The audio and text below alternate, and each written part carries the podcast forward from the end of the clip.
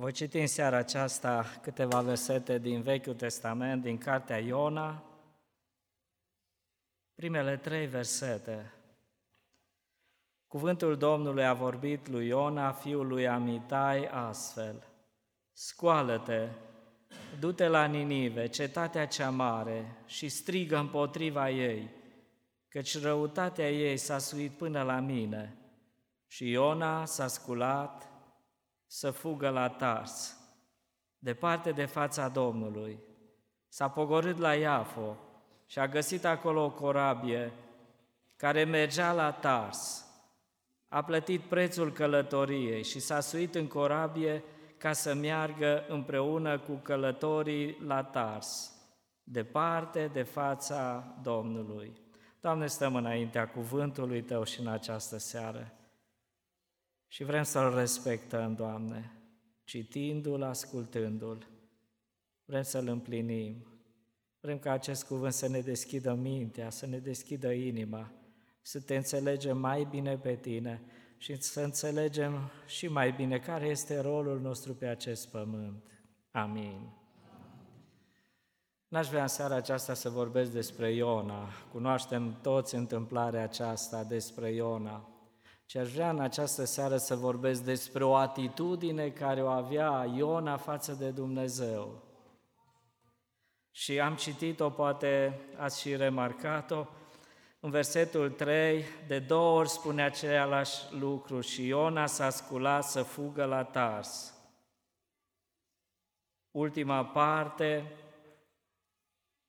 a versetului trei, a plătit prețul corabiei și s-a suit în corabie ca să meargă împreună cu călătorii la Tars, departe de fața Domnului. În versetul zece, partea a doua, căci oamenii aceștia știau că fugea de Domnul. Capitolul patru, versetul doi, s-a rugat Domnului și a zis: Ac, Doamne, nu este aceasta tocmai ce ziceam eu când eram încă în țara mea? Tocmai, tocmai lucrul acesta voiam să-l înlătur, fugind la Tars. Versetul cinci, din nou același lucru: și Iona a ieșit din cetate și s-a așezat la răsărit de cetate. Spuneam, vreau să vorbesc despre o atitudine pe care o avea Iona față de Dumnezeu. Și am citit versetele acestea în care se, se amintea cuvântul acesta: a fugit de la fața Domnului. A fugit de la fața Domnului. Și aș vrea în seara aceasta să vorbesc și să spun așa: nu fugi, nu fugi, stai pe loc. Și am găsit în Biblie multe exemple, multe situații în care noi nu trebuie să fugim din circumstanțele vieții, din unele împrejurări pe care Dumnezeu le îngăduie în viața noastră. Trebuie să rămânem acolo, să nu plecăm, să nu fugim. Și am găsit în cuvântul lui Dumnezeu și situații când El ne spune: fugi, nu sta pe loc, du-te, fugi. De aceea primul mesaj în seara aceasta este acesta: nu fugi. Și al doilea mesaj va fi: fugi, nu sta pe loc. Când trebuie să fugim și când trebuie să stăm pe loc. Haideți să ne uităm la Iona. Iona e un exemplu pentru noi în seara aceasta. Iona a fugit, s-a sculat să fugă la Tars, departe de fața Domnului. Imaginați-vă ce lipsă de înțelepciune a avut Iona. Păi unde poți să fugi de Dumnezeu? Unde ești departe de fața lui Dumnezeu? Ce gând e acesta, Iona? Vrei să fugi de Dumnezeu, dar unde fugi departe de fața lui Dumnezeu? Și psalmistul spune într-un psalm: unde să fug departe? Că dacă iau aripile și aș zbura și aș merge la marginea lumii. Și, și acolo ești tu. Ochii tăi sunt îndreptați asupra mea și acolo unde să fugi departe de fața lui Dumnezeu. Dar ce a însemnat pentru Iona a fugi departe de fața lui Dumnezeu? Pentru Iona a însemnat să nu rămâi în voia lui Dumnezeu, să nu faci ceea ce spune Dumnezeu, să respingi ceea ce Dumnezeu îți spune să faci. Asta este înțelesul acestor cuvinte, a fugi departe de fața lui Dumnezeu. A vrut să se ducă în alt loc să nu facă ceea ce Dumnezeu l-a pus să facă. Și iarăși întreb Iona, ce fel de înțelepciune este asta? Să fugi tu de Dumnezeu. Păi El e stăpânul tău, nu tu ești stăpânul Lui. El știe ce este mai bine pentru tine și pentru cei din jur. Cum poți să gândești așa ceva, Iona? Să fugi departe de fața lui Dumnezeu, să nu rămâi în voia lui Dumnezeu. De aceea, primul lucru pe care aș vrea să-l spun în seara aceasta, nu fugi când Dumnezeu te trimite unde nu ai vrea să mergi. Nu fugi când Dumnezeu te trimite acolo unde n-ai vrea să mergi. Noi știm cetatea Ninive, am citit că păcatul a ajuns până la Dumnezeu. Urăciunea, pustirea, păcatul, tot ce se petrecea în, în cetatea aceasta Ninive a ajuns până la Dumnezeu. Cu alte cuvinte, a ajuns la culme. Și întotdeauna când păcatul a ajuns la culme, Dumnezeu a intervenit. Același lucru se spune despre perioada lui Noe, păcatul a ajuns la culme și Dumnezeu a intervenit. Același lucru se spune despre Lot și Sodoma și Gomora, când păcatul ajunge la culme, intervine Dumnezeu și a intervenit Dumnezeu. Și l-a trimis, pe, l-a chemat pe Iona, Iona, du mesajul acesta la oameni. Du mesajul acesta la oameni și spune-le patruzeci de zile, patruzeci de zile, bucurați-vă de viață, că apoi vine moartea. patruzeci de zile. Ăsta e mesajul. Du-te prin cetate în fiecare zi și spune patruzeci de zile. Și a doua zi du-te și spune mai sunt numai treizeci și nouă de zile, treizeci și opt. Du-te și spune poporului, numără-le, fă-i conștienți că se apropie pedeapsa lui Dumnezeu, că viața lor murdară a lovit în slava lui Dumnezeu. Du-te, spune-le lucrul acesta. Ar fi trebuit să fie o cinste pentru Iona lucrul acesta, nu să spună, Doamne, ce cinste îmi dai Tu, să mă duc să spun oamenilor, că și el știa că în cuvintele acestea, în spatele acestor cuvinte, Dumnezeu aștepta pocăința lor, aștepta schimbarea lor. Și Iona știa bine lucrul acesta, de aceea n-a vrut să spună și îi reproșează lui Dumnezeu, știi de ce n-am vrut să mă duc? Că știam că Tu ești un Dumnezeu plin de milă, de îndurare și Tu le acorzi iertare și nu-i pedepsești. Parcă mai asist câteodată la câte o discuție dintr-un copil așa și un părinte, un copil care își nedreptățește, parcă se poartă așa urât cu copilul, parcă cu părintele, parcă nu-i dă nicio crezare, parcă îl face una cu pământul, dar parcă așa văd imaginea aceasta. Un om îl învinuiește pe Dumnezeu. De ce a procedat așa? Până unde poate să meargă neînțelepciunea noastră? Ce cunoștea Iona despre cetatea aceasta? Ceta, știa, că, știa și el ceea ce știa Dumnezeu, că păcatul a ajuns la culme și istoria ne redă modul murdar acestor oameni. Ei erau recunoscuți ca și un popor violent, foarte aspru, a, a distrus multe cetăți, a omorât mulți oameni, s-a purtat urât chiar și cu poporul lui Dumnezeu, a adus durere, suferință în poporul lui Dumnezeu. și apoi viața imorală pe care o aveau ei, trăirile lor, păcatele lor, toate acestea erau bine cunoscute de Iona.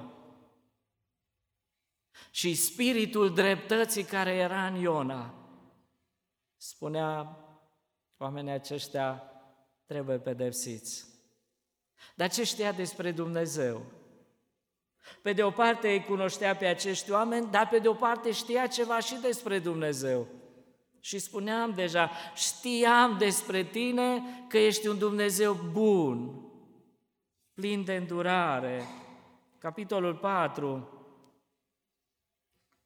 versetul doi, s-a rugat Domnului și a zis, ah, Doamne, nu este aceasta tocmai ce ziceam eu când eram încă în țara mea, tocmai lucrul acesta voiam să-l înlătur fugind la Tars și acum că știam că ești un Dumnezeu milos, plin de îndurare, îndelung răbdător și bogat în bunătate și că te căiești de rău. Nu știam că sunt și oameni care nu iubesc bunătatea lui Dumnezeu, îndurarea lui Dumnezeu. Dar parcă Iona era un astfel de om, nu îl iubea pe Dumnezeu de ce e bun. Noi ne strângem și am văzut și la închinare, i-am mulțumit lui Dumnezeu pentru bunătatea sa, pentru îndurarea sa, pentru că nu ne-a făcut după păcatele noastre, dar Iona parcă era un om care nu se bucura de caracterul acesta lui Dumnezeu. Cum putem ajunge în situația aceasta? Acum, pe de o parte, el știa viața murdară pe care o trăiau acești oameni și îl cunoșteau pe Dumnezeu. Și el cunoștea voia lui Dumnezeu pentru acești oameni. Și știa că mesajul care trebuia să-l ducă era un mesaj al speranței, a chemării la pocăință pentru acești oameni, la schimbare. Și Iona n-a vrut lucrul acesta. Voia lui nu s-a potrivit cu voia lui Dumnezeu. Locul unde l-a trimis Dumnezeu n-a fost locul plăcut lui. El a vrut să meargă altundeva, unde era mai frumos, la Tars, unde oamenii sunt mai buni, unde e prosperitate, unde e viață, nu acolo unde este păcat și murdărie, nu acolo vreau să merg.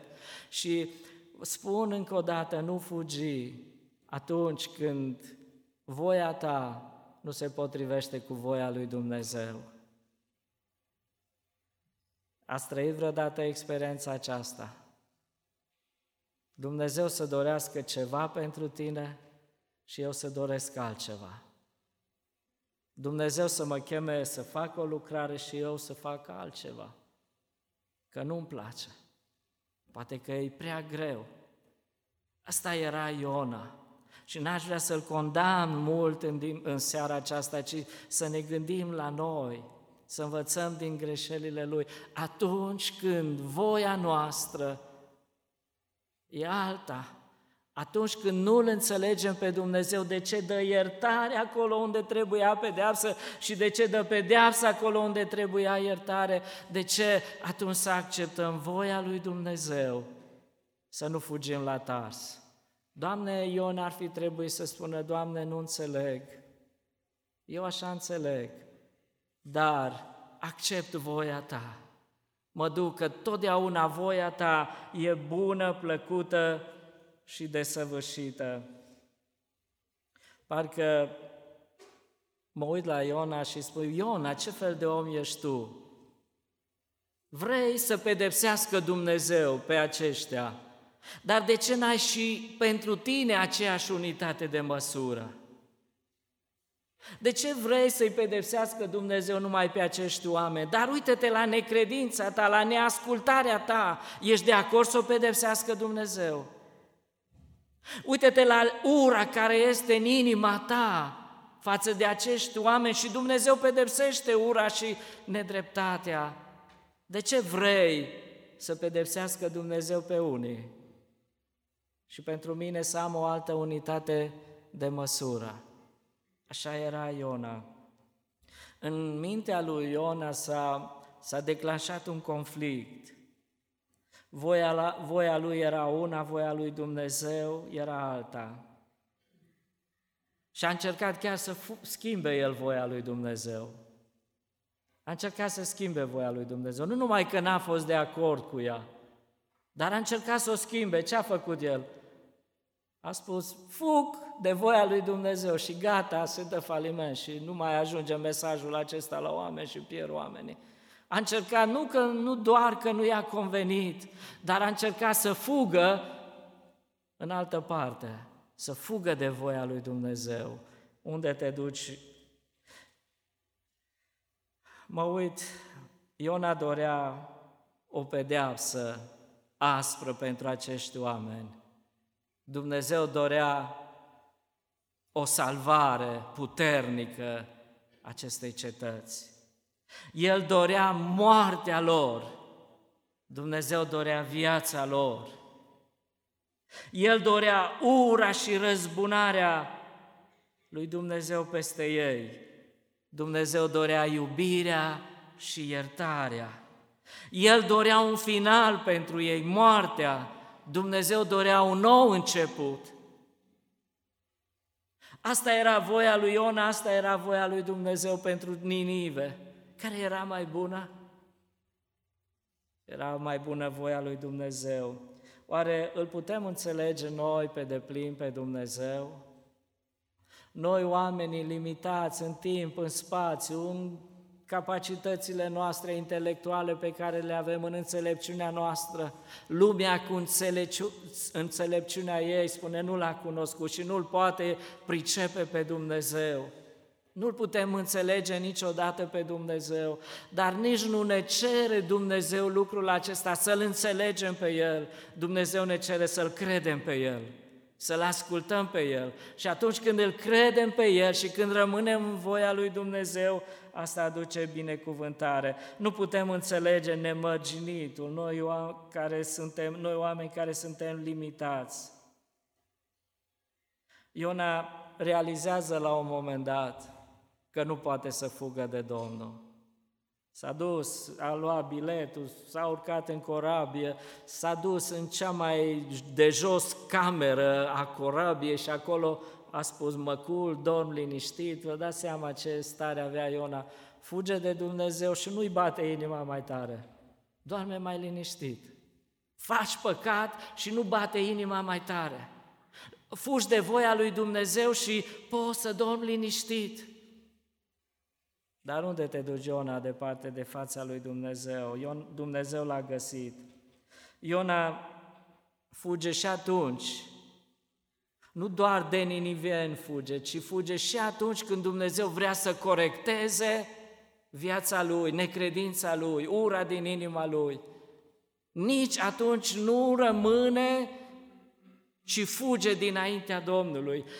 Bine, a venit îndurarea peste niniveni și acum vine Iona și se apropie Dumnezeu de el și vrea să-l corecteze, să-l aducă din nou la viață. Iona, bine faci tu că te mâni. Iona, uite, uite cum sunt eu, ție ți-a părut rău după un curcubete, mie să nu-mi pară rău de cetatea aceasta, peste o sută douăzeci de mii de oameni și să nu-mi pară. Și încearcă cumva să ajungă la inima lui Iona, dar Iona fuge și de acolo. Când era în prezența lui Dumnezeu, spune că a fugit dinaintea Domnului. Fugi de voia lui Dumnezeu, fugi atunci când Dumnezeu te ia în școala Lui și vrea să schimbe gândirea pe care o ai, să o transforme. Parcă el era supărat acum pe Dumnezeu și pe metoda pe care Dumnezeu a ales-o de a-și arăta îndurarea pe de-o parte, dar de a-l disciplina pe el, de a-l readuca, readuce pe el pe drumul cel bun. Asta s-a întâmplat. Ce se întâmplă cu un om care fuge de voia lui Dumnezeu? Ce se, fuge, ce se întâmplă de un om care fuge atunci când e în școala lui Dumnezeu? Ce se întâmplă? Depărtarea de Dumnezeu declanșează dezastru. Ce s-a întâmplat când Iona a fugit? a declanșat dezastrul acela pe mare, a pus viața oamenilor în pericol și mulți oameni erau gata să piară din pricina lui. Atunci când fugi din prezența lui Dumnezeu și fugi în altă parte, devii o problemă. Atunci când nu vrei ca Dumnezeu să te folosească și prin tine să-și arete îndurarea și puterea și fugi dinaintea lui Dumnezeu, atunci te vei duce în partea cealaltă și vei dezlănțui furtuna și nu vei aduce speranță, ci vei aduce pericol de moarte în viața altora.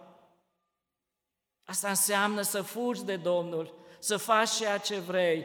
Pe de o parte, Dumnezeu a vrut să aducă mângâiere și putea să o aducă și în final a adus-o și iertare, dar atunci când fugi dinaintea lui Dumnezeu, ești o primejdie pentru cei din jur. Pentru că dai ceea ce este în inimă, dar mai mult, știți ce se întâmplă atunci când fugi dinaintea lui Dumnezeu? Devii și poți ajunge în depresie. Și Iona e omul depresiv, încât a spus de două ori, mai bine vreau să mor.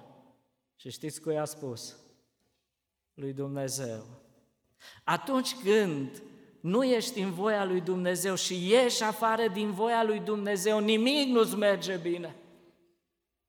Atunci nu ai pace, nu ai liniște, nu ai împlinire sufletească pe care ți-o dă voia lui Dumnezeu, lucrarea lui Dumnezeu în care te-a pus. Atunci nu găsești nimic. Și vei căuta alinare și pace în, alte, în altă parte și nici medicamentele nu ți-o pot da și devii un om depresiv, așa cum a fost Iona. Ce se întâmplă când un om fuge din voia lui Dumnezeu, pune în pericol viața multor oameni? Ce se întâmplă?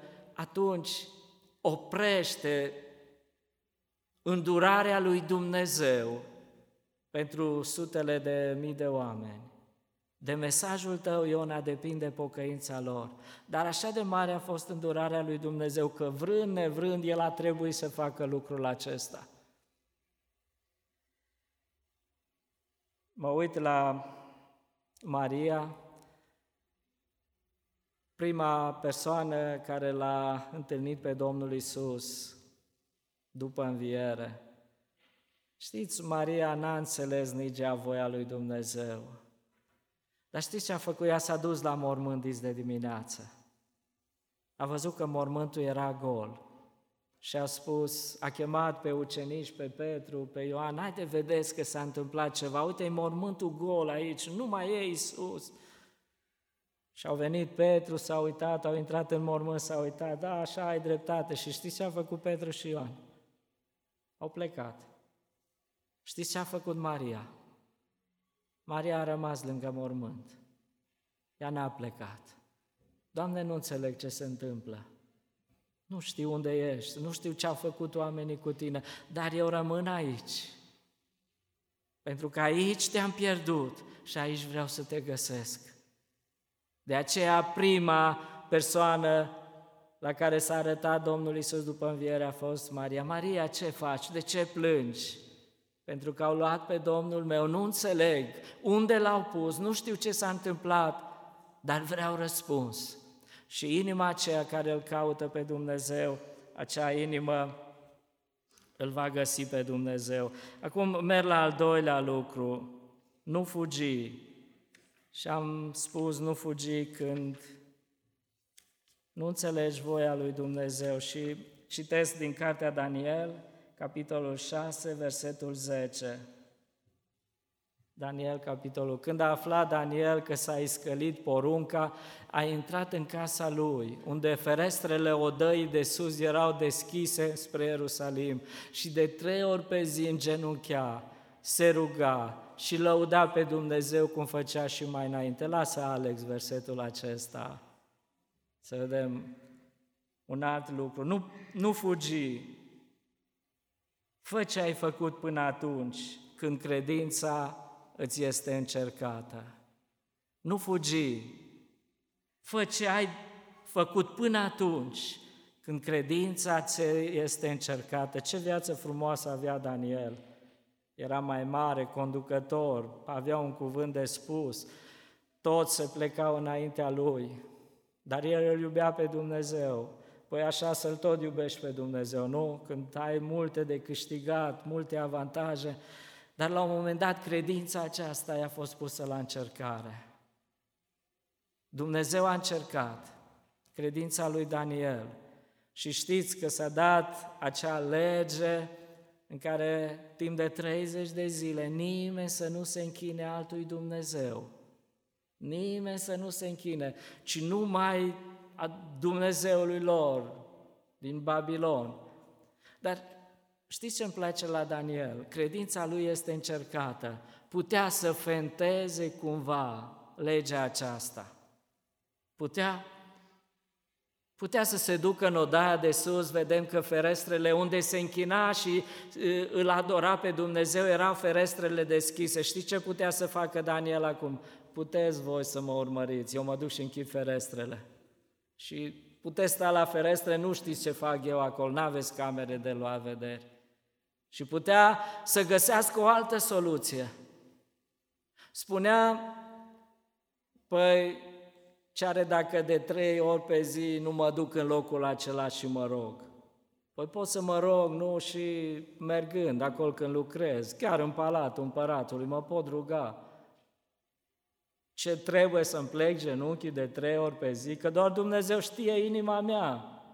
Și ar fi putut să spună, o, am rezolvat-o și asta, nu mă prind. Dar îmi place așa de mult expresia aceasta finală. Știți ce a făcut Daniel? N-a fugit, el a făcut ceea ce făcea înainte. Cum făcea mai înainte? Cum făcea mai înainte, așa a făcut. N-a schimbat nimic Daniel. Dar Daniel, puteai să te închini în duh și în adevăr că Dumnezeu te cunoștea și el a spus, nu, eu fac ceea ce am făcut mai înainte și poate a deschis ferestrele mai tare și poate când se ruga, se ruga mai tare să-l audă, să-i au, să-l audă oamenii. De ce? El știa, credința mea acum este pusă la probă, ce fac? E expresia aceasta în popor, păi las pocăința cinci minute la o parte și apoi fac ceea ce vreau și după aceea mă întorc înapoi și duc pocăința la o parte. Cine face așa nu va mai găsi pocăința a doua oră. Pentru că nu te poți folosi de Satan, să te răzbuni, să faci păcat și apoi să vii la Dumnezeu. Satan nu te va mai lăsa. Nu fugi. Daniel cunoștea legea și consecințele călcării acestei legi. Ar fi putut să fenteze, dar Daniel a rămas credincios, indiferent de consecințe. El n-a fugit, el nu s-a ascuns, el făcea ce făcea mai înainte. A rămas credincios lui Dumnezeu. Și asta a fost răsplătită. Ce se întâmplă când rămâi credincios și nu fugi? Atunci când credința ți este încercată în multe feluri, așa a fost la Daniel, dar ce se întâmplă când credința ți este pusă la încercare prin circumstanțele vieții? Știți ce a văzut Daniel în experiența aceasta? A văzut puterea lui Dumnezeu într-un mod misterios. Atunci când nu fugi și rămâi la locul acela, la turnul acela de veche, Dumnezeu ți se va descoperi într-un mod misterios, pe care nu l-ai mai cunoscut niciodată. Nu a mai văzut niciodată Dom- Daniel înger să vină să astupe gura leilor și leii să stea liniștiți lângă el fără să-i facă nimic. N-a putut să-i facă nimic. Când încearcă Dumnezeu credința, nu ți se întâmplă nimic, Daniel, pentru că Dumnezeu nu îngăduie, nu fugi. Da, pedeapsa te aduce frică și te poți îngrijora și te uiți la fiarele acelea sălbatice și știu că, știi că sunt nemâncate de atâtea zile și nici n-ajungi jos și e sfâșiat. Știi toate astea, logica spune, dar Daniel a rămas credincios. indiferent ce se întâmplă. Atunci când rămâi credincios, vezi puterea lui Dumnezeu într-un mod misterios. Atunci când rămâi și nu fugi, când credința ți este încercată, îl onorezi pe Dumnezeu prin credința ta. Îl onorezi pe Dumnezeu prin credința ta. Ce, ce bucuros, ce, ce, cred că mulțumit, ce, ce a putut să spună Dumnezeu despre Daniel acesta, chiar în fața morții. El nu și-a iubit viața. El n-a vrut să pună o umbră de îndoială cu privire la mine. Putea Daniel să fenteze, dar știți ce s-a gândit el? Ce vor spune oamenii despre Dumnezeul în care mă încred eu? Îl pot abandona astăzi, mâine să-l iau din nou. Când mi-e bine pot să-l iubesc, când mi-e rău pot să-l las. Pot să ascult și de oameni, pot să ascult și de Dumnezeu. Și Daniel a spus, eu nu vreau să fac așa ceva, eu vreau să știe că Dumnezeu e pe primul loc în viața mea și legile Lui sunt deasupra oricărei alte legi date de acești oameni. Asta a vrut să transmită. Da, în relația cu Dumnezeu, Dumnezeu cunoștea inima, putea să închidă ferestrele, dar el s-a gândit ce spun oamenii și nu îl onora pe Dumnezeu. Atunci când rămâi și nu fugi, când credința ți este încercată, oamenii vor recunoaște puterea lui Dumnezeu și se vor închina lui Dumnezeu. Atunci vei aduce roadă. Atunci când credința este încercată, când e în foc, când e greu, oamenii se uită la tine. Oamenii se uită la tine și văd modul de viață pe care îl ai și imediat îl compară cu modul de viață pe care îl au ei. Că așa au făcut oamenii aceștia. Imediat împăratul a început să compare modul de viață pe care îl aveau ei și modul de viață pe care îl avea Daniel, Dumnezeilor și Dumnezeul lui Daniel. Cât ar fi trebuit să predice Daniel în Babilon, ca toți oamenii să creadă să se închine lui Dumnezeu? Ani de zile, câte resurse n-ar fi trebuit. Dar știți de ce a fost nevoie? De o noapte. De o noapte să rămână în locul în care Dumnezeu l-a pus. Și asta a făcut mai mult decât predici și toate. Și o cetate a primit legea aceasta. Dacă înainte era legea să nu te închini, acum s-a dat legea numai lui să vă mai închinați. Pentru că un om n-a fugit, a rămas acolo, pentru că el se gândea la efecte. Al treilea lucru, nu fugi atunci când trebuie să plătești un preț pentru lucrare. Fapte, capitolul șaisprezece, versetul douăzeci și cinci, nu mai citesc tot textul, că deja timpul a trecut și fapte, douăzeci, fapte șaisprezece, versetul douăzeci și cinci. Pe la miezul nopții, Pavel și Sila se rugau și cântau cântări de laudă lui Dumnezeu, iar cei închiși îl ascultau. Și versetul treizeci și patru, Alex. După ce i-a adus în casă, le-a pus masa și s-a bucurat cu toată casa lui, că a crezut în Dumnezeu. Nu fugi atunci când trebuie să plătești un preț pentru lucrare. Pavel a fost prins, a fost bătut, închis, urmând să fie judecat, în lanțuri, acolo păzit bine și ne spune Biblia că el cânta cu Sila cântări de laudă la adresa lui Dumnezeu, nu de jale, și de laudă. Putea să laude pe Dumnezeu în situația aceasta. Orice lucrare pe care noi trebuie să o facem, trebuie plătit un preț. Nu se poate altfel. Noi știm și pe pământ, nimic nu vine de la sine, ci trebuie să plătim un preț, să plătim. Te duci la magazin, trebuie să plătești pentru ceea ce iei de acolo. Ori și în lucrarea lui Dumnezeu, uneori trebuie să plătim un preț. Și știți ce se întâmplă de cele mai multe ori? Când dăm de greu, fugim. Lăsăm lucrarea lui Dumnezeu și fugim. Căutăm o ușă să ne salvăm. găsim noi motive ca oamenii să nu creadă că de fapt problema e în inima noastră și dăm fuga. E prea greu, prea mult timp îmi ia, prea multă energie, prea mult efort, prea mulți bani. Și atunci mai bine renunțăm la lucrare decât să mergem în continuare fiind gata să plătim prețul. Dar Petru, Pavel și Sila n-au fugit, au rămas acolo. Imaginați-vă, noaptea aceea s-a produs cutremur, s-a deschis ușile. Dacă erați dumneavoastră, ce ați fi gândit atunci când ați văzut ușile deschise, picioarele dezlegate, ce ați fi spus? A intervenit Dumnezeu să fugim. Păi de ce a deschis Dumnezeu ușa, nu? Să fugim, cum a făcut cu Petru altă dată. Dar Pavel n-a făcut așa.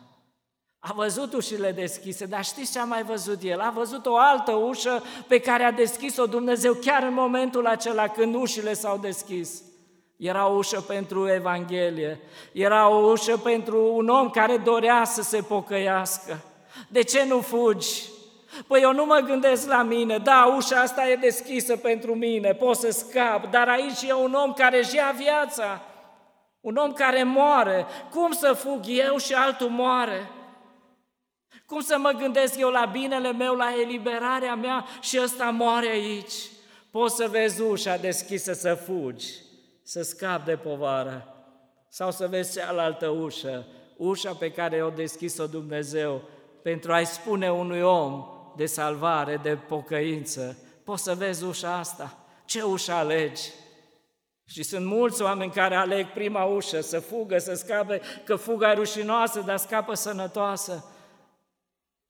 Așa gândește un om care vrea să fugă și se gândește la el, că vrea să-și scape viața. Dar apostolul Pavel întotdeauna avea un ochi pentru cei din jur. El a văzut că acolo e un om care e gata să-și ia viața și spune, stai liniștit, suntem toți aici. Nu știu cum, cum eu fi convins pe ceilalți, Pavel, să nu fugă niciunul. Nu știu ce le-o fi spus, dar toți erau acolo și spunea, stai, suntem toți, nu-ți fă niciun rău. Cuvântul lui Pavel, în lucrarea aceasta, avea un cuvânt de mângâiere. Ce minunat a fost Dumnezeu! Salvarea mea, putea, putea să spună Pavel, a putut pune în pericol viața unui om. Ce înseamnă asta? Cu ceva bătăi în plus, cu ceva zile, ore în temniță, oricum trec, dar nu se compară cu salvarea veșnică a unui om, cu viața nouă pe care să o primească prin iertarea pe care o oferă Dumnezeu. Nu se poate. Mai bine sufer aici, eu iau asupra mea, că am învățat de la Domnul meu că El a luat asupra sa toate păcatele mele și a suferit pentru ele și vreau să iau și eu acum suferințele acestea, ca omul acesta să fie salvat. De ce a venit Pavel în Filip? Pentru că dorea să deschidă o biserică acolo. Nu era Evanghelie, era Lidia, s-a întâlnit o zi înainte cu Lidia, pe malul lacului, frumos, erau acolo și... Dar Dumnezeu a găsit o altă cale să deschidă o biserică în Filip. Știți cum? Și a trebuit să-l ducă pe Pavel în pușcărie. Acolo era pregătit omul ăsta. Nu deschizi tu biserică, nu te duci unde vrei tu, ci te duc acolo unde eu am pregătit. Și Pavel mereu se ruga și spunea, rugați-vă ca Domnul să-mi deschidă o ușă de Evanghelie. Și de cele mai multe ori o deschidea Dumnezeu prin suferință, prin bătăi. Nu fugi atunci când uneori pe durerile noastre și pe lacrimile noastre Dumnezeu își clădește biserica. Uneori Dumnezeu pe lacrimile noastre, pe suferințele noastre, întoarce oameni la El. Ai fi gata să plătești prețul acesta? Dacă ți-ar spune cineva, trebuie să stai o lună în spital și acolo să fie o lumină și un om să-L găsească pe Dumnezeu, ai accepta lucrul acesta? Să spui, să merită să suferi o lună, dar un om să fie salvat, că acolo se, numai acolo îl pot întâlni și pregătit. Ai fi gata să plătești prețul acesta? Ai fi gata să dai din bani, să plătești prețul acesta? Ferice de cei ce plâng, spunea Domnul Iisus, căci ei vor fi mângâiați. Uneori, cuvântul lui Dumnezeu are nevoie de lacrimile noastre, să ude sămânța care a fost semănată și să încolțească. Pe lacrimile tale, pe suferințele tale, cuvântul lui Dumnezeu lucrează și crește în inima unui om. De aceea spune Domnul, unii își aruncă, cei ce își aruncă sămânța cu lacrimi, vor secera cu cântări de bucurie. A murit Lazar, știm experiența aceasta, Lazar a murit și uh, Maria și Marta îl trimit, trimit veste după Domnul, Doamne, vino că a, a murit, vino că, că e bolnav pe moarte și Tu poți să-l vindeci. Și știți ce a făcut Domnul Iisus când a auzit? N-a spus Domnul Iisus, gata, renunțăm la tot, mergem, bai, cu primul, care e cel mai bun mijloc de transport, care ne duce cel mai repede. N-a spus, și Domnul Iisus a mai amânat. Când a ajuns acolo, era deja și îngropat Lazar. Și vine Maria și Marta la Domnul Iisus și parcă cu un reproș așa finuț, îi spune, Doamne, dacă ai fi venit la timp, fratele nostru n-ar fi murit. Am plâns, a fost așa de greu, Doamne. Și și Domnul Iisus plânge. Dar știți ce face Domnul Iisus? Îl înviază. A vrut să își arete Dumnezeu, Domnul Iisus, puterea mai mare prin învierea lui Lazar decât prin vindecarea lui Lazar. A vrut să facă pe toți oamenii, așa cum ne spune Biblia, să creadă în El când l-a văzut pe Lazar înviind din morți. Și cu alte cuvinte putea să spună Maria și Marta, pe suferințele tale, pe lacrimile voastre, eu am lucrat ca oamenii aceștia să vadă puterea mea. Ești gata, Maria și Marta, să plătești prețul acesta și să aștepți ceasul lui Dumnezeu? Nu fugi când trebuie să plătești un preț, când e greu. Dar ce se întâmplă când nu fugi și rămâi acolo? Mă uit acum la experiența aceasta, oare Dumnezeu nu i-a protejat pe Pavel și pe Sila când n-a fugit? Oare n-are El grijă? Am rezolvat numai acum, acum tu rămâi în închisoare. Nu. Și îmi place așa de mult ceea ce s-a întâmplat atunci. O casă l-a cunoscut pe Dumnezeu și în acea noapte l-au luat în casa lor. Imaginați-vă dacă ar fi fugit Pavel. Unde te duci la ora aia, Pavel, să dormi? În gară. Unde? Dar așa a pregătit Dumnezeu, a schimbat. La, dacă tu rămâi credincios, uite, eu îți pregătesc o casă de confort, un hotel de cinci stele. Și așa a pregătit Dumnezeu, că el n-a fugit, l-a luat în casa lui. Păi te duci unde? Ce mănânci tu la ora aia, Pavel? Cine îți mai dă ție de mâncare? Dar Dumnezeu așa a schimbat că o, oamenii aceștia i-au dat cea mai bună mâncare. L-a servit pe Pavel, parcă el era regele. Cum schimbă Dumnezeu? Ba mai mult, Pavel, te-au rănit oamenii ăștia, te-au lovit, trupul tău era plin de, le, de, de rane. Unde, la ce spital te duci tu să te vindece și să le spui am fugit, că uite ce mi-au făcut, că te vor, vor chema securitatea înapoi și te vor lua. Unde te duci? Dar știi ce a făcut? L-a dus în cel mai frumos salon și ne spune Biblia, omul acesta le-a legat rănile. I-a tămăduit, le-a dat mâncare, le-a dat confort. Nu pierdem nimic atunci când rămânem în voia lui Dumnezeu și nu fugim. Deși avea posibilitatea să fugă, fuga lui n-ar fi adus o rezolvare mai frumoasă decât aceea care a rămas acolo. Să ai noaptea pregătită să dormi fără bani, să mănânci fără bani, să ai tratament fără bani, asta este Dumnezeu. Dar Dumnezeu vrea momentul acela momentul acela să-L binecuvinteze, dar te vrea acolo și vrea credința ta. Nu fugiți, stai, păi ce fel de oameni sunteți voi de nu fugiți? Cine sunteți voi? Mântuirea altora,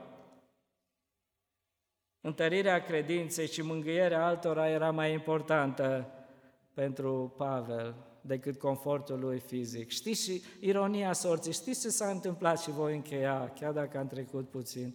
Știți ce s-a întâmplat? N-a vrut să fugă.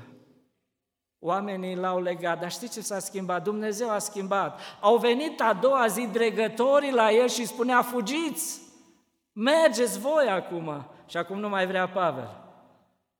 Că așa, așa schimbă Dumnezeu când rămâi omul potrivit la locul potrivit. El a trebuit, ce acum nu mă duc, dacă tot m-ai oprit, dacă tot m-ai închis, acum trebuie să mă duc la Lidia în casa ei, trebuie să mă duc la frații mei să întăresc credința lor și după aceea plec. Un om care a avut pe inimă lucrarea lui Dumnezeu, de aceea spun, nu fugi niciodată când trebuie să plătești un preț. Atunci când faci din lucrarea lui Dumnezeu lucrarea ta, Dumnezeu va face din lucrarea ta lucrarea sa. Amin.